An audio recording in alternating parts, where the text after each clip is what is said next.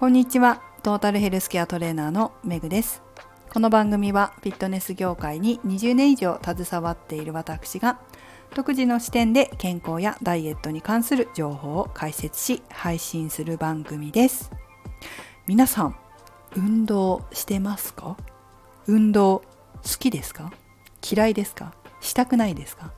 いろんな方がいらっしゃると思いますが今日は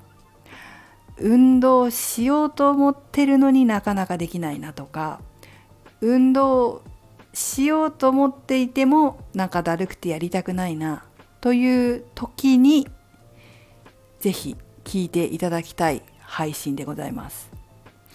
どうですかね？どうなんだろう？皆さんは運動って大事だなとかって思います？運動できればしたくないから食事でダイエットしたい。まあこれよく聞くんですけどどうですか？まあ何度も私はこの話をしてるかもしれませんけど運動しなくても痩せれるのは若い頃だけだなというふうには感じております。やはり代謝代謝低くなるんですよね年重ねると。そこにやっぱ人間ね勝てないんですよ。勝つというか共存していくためにはやっぱり代謝を高める必要があって代謝を高めるにはまあ内臓の働きを良くするということ、まあ、規則正しい生活でねっていうのとあとはやはり筋肉を維持するっていうことが大切だとまあいつも言ってると思うんですがそれでも運動したくないとか今日はちょっとやりたくないとかって言ってサボっていくっていうこともあるかなって思うんですがいかがでしょうか？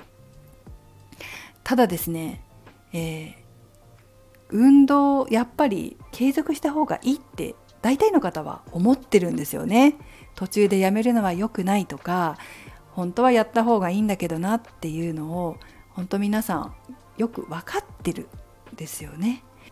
でも続けられないでもやりたくなくてやってないっていう方もいらっしゃるかなどうでしょうかそんな時のテクニック2つご紹介します。なんか役に立つといいですけどね。1つ目はですねまず大事なことなんだけど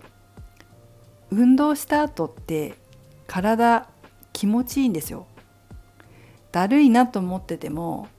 体をなんかとにかくそのだるさに合わせながらもだるい時用の運動っていうのをこう用意しといてだるい時はこうするっていうのを決めておくんですね。でこれだったらできるぐらいな感じなのよ。でそれをやった後に気持ちよくなってれば OK なので例えばだるい時はストレッチに変えるとか、まあ、いつもは筋トレしてるけどストレッチにするとか、え、いつもは走ってるけど歩くとか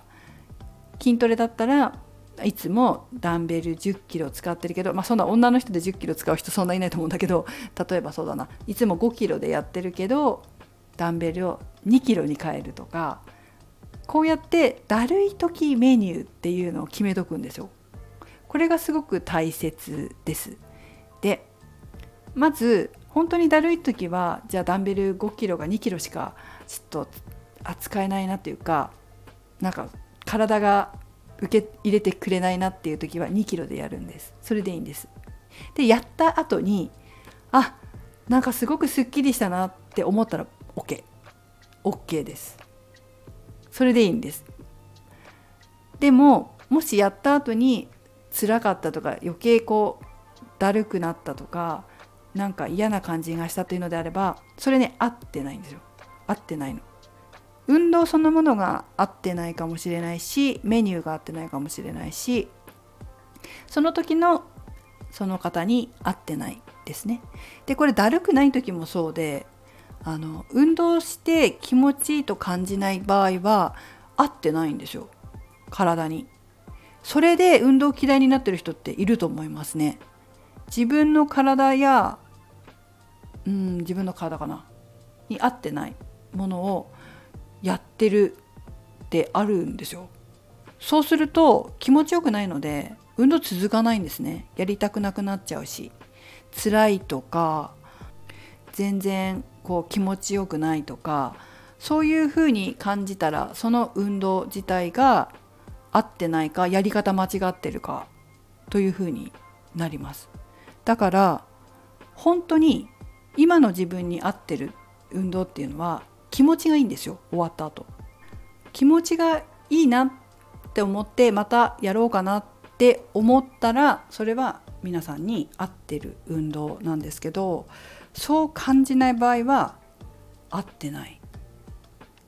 かもしれないよ。だから気持ちがいいんだっていうふうにこう脳が覚えるんですよね。あ運動ってだるくてもちょっとやると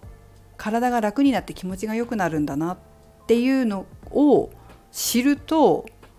こうやりたくないなだるいなと思っても、まあ、ちょっと動かしてみようかなあのだるい時メニューやってみようかなっていう風になるんですよ。それは動かした方が体を動かした方が気持ちよくなるっていうメリットを知ってるから体がね心身ともに知ってるからやるんですよ。でもその感覚を知らないとやりたくなくなると思う。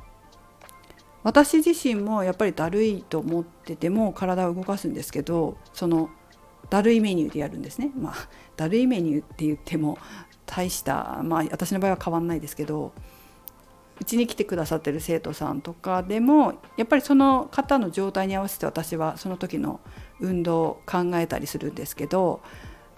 ちょっとなんかあの疲れてるなっていう時は疲れを取るメニューに変えたりしてあげると終わった後にすごくすっきりして帰ってくださるんですね。でだからそれを状態を知ってるから気持ちが楽になるし心も楽になるしっていうのが知ってるからちょっと体調がなんかだるいなっていう時でも体を動かしにいらっしゃるんです。でそれがすごく大事っていつも思います。体を動かした後気持ちよいかどうか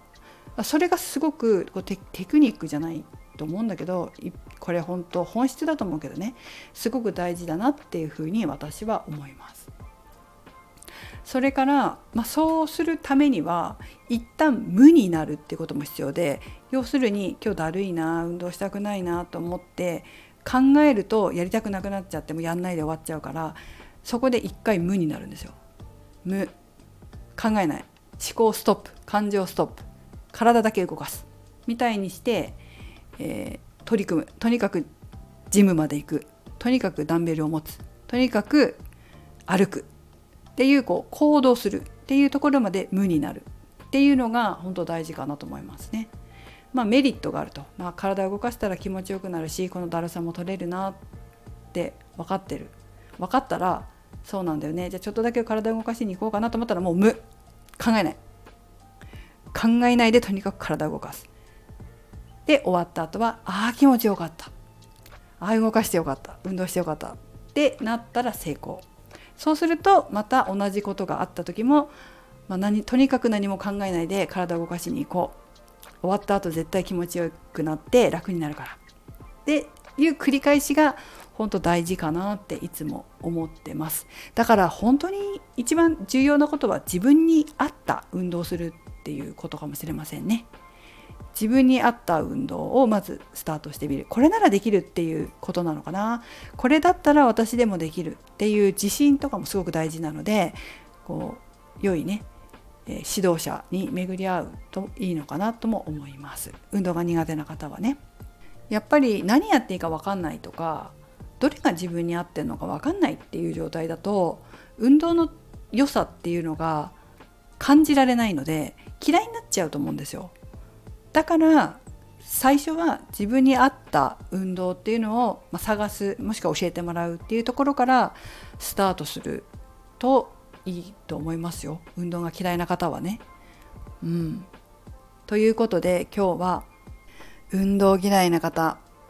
運動したくない方に向けて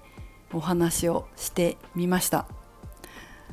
代謝を高めていつまでも元気で過ごすために運動の習慣をつけるということは大切かなと思います。